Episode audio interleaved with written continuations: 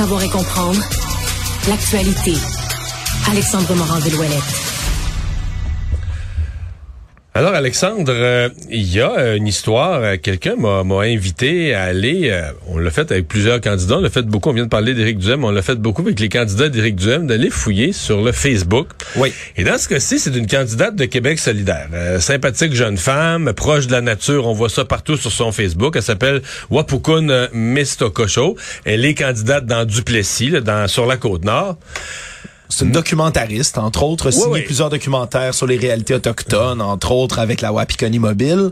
Candidate intéressante, mais dans le contexte des changements climatiques, dans le contexte d'un parti qui dit vouloir atteindre des cibles, elle a pris une position assez claire, assez ferme sur son Facebook il y a deux ans qui, euh, qui étonne. Oui, publication qui remonte au 1er juin 2021, Mario, qu'on peut retrouver sur sa page Facebook.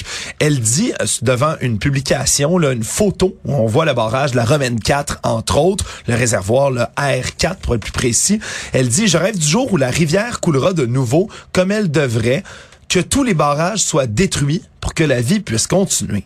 Et c'est vraiment ces propos-là qui viennent quand même choqué parce que avec les barrages qu'on a hydroélectriques ici au Québec, c'est ce qui fournit une grande partie de notre hydroélectricité, notre électricité tout court, qui est verte. Je veux dire que moi, ça, ça, me choque beaucoup parce que je suis un grand, grand, grand défenseur du développement hydroélectrique.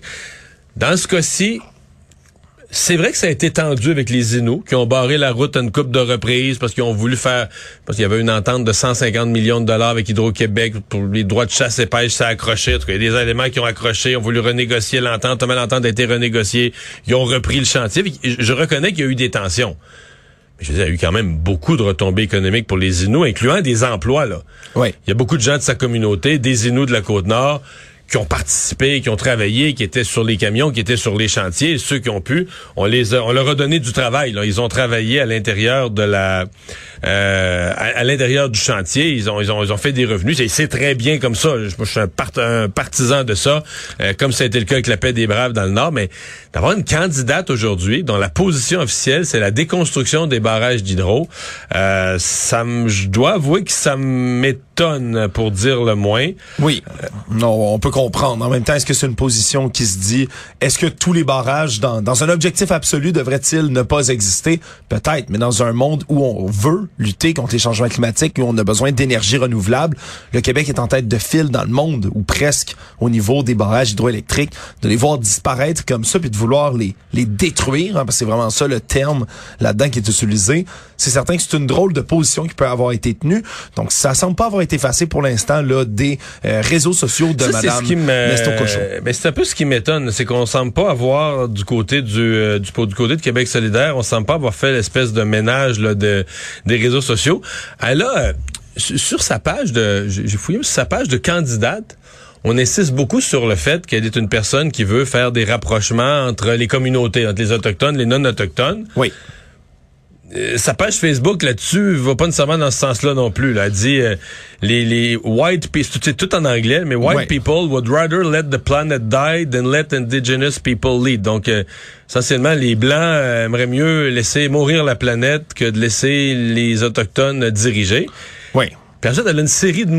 Oui, il y a une autre publication qui a été faite, celle-là remonte là, à 2021 également, où on voit valeur des euh, Autochtones. D'un côté, valeur des Euro-Américains de l'autre, et on va utiliser des termes qui sont positif d'un côté, négatif de l'autre. On va dire, les, commun versus individuel, la patience contre l'agression, l'écoute contre la parole, euh, le partage contre la réserve et autres mots. L'humilité contre l'arrogance. Donc les autochtones, c'est l'humilité. Euh, les valeurs euro-américaines, c'est l'arrogance. L'inclusion contre l'exclusion.